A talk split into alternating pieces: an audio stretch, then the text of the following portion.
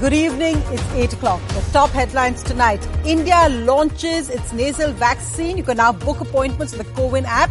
A surge now being seen in Indian vaccinations after the China alarm. Mask up the center's advisory to states. 16 soldiers are killed in a Sikkim road accident as an army vehicle skids down a steep slope as it's making a sharp turn. Tributes pour into the soldiers who lost their lives.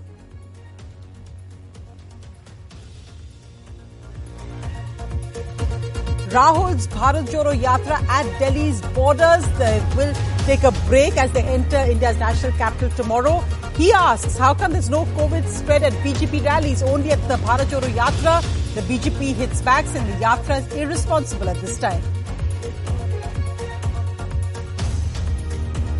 A Maharashtra state government police probe into the death of Disha. The BJP targets Aditya Thackeray. Uh, a BJP MLA says Aditya should do a narco test, but Aditya Thackeray says it's an attempt to divert from real issues. A CBI inquiry had found no merit in this case being murder.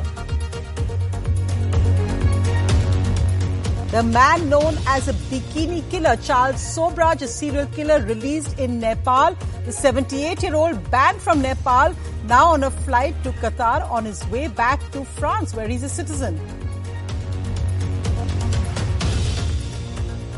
Three people are shot dead in a Paris attack. The Paris shooting by an accused who's aged above 70, 60 years old, say police.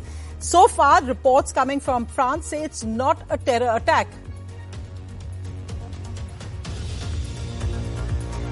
And who's the most expensive buy in English history? Well, Sam Curran, the English all-rounder gets 18 and a half crores from Punjab. Mayank Agarwal is the most expensive Indian buy.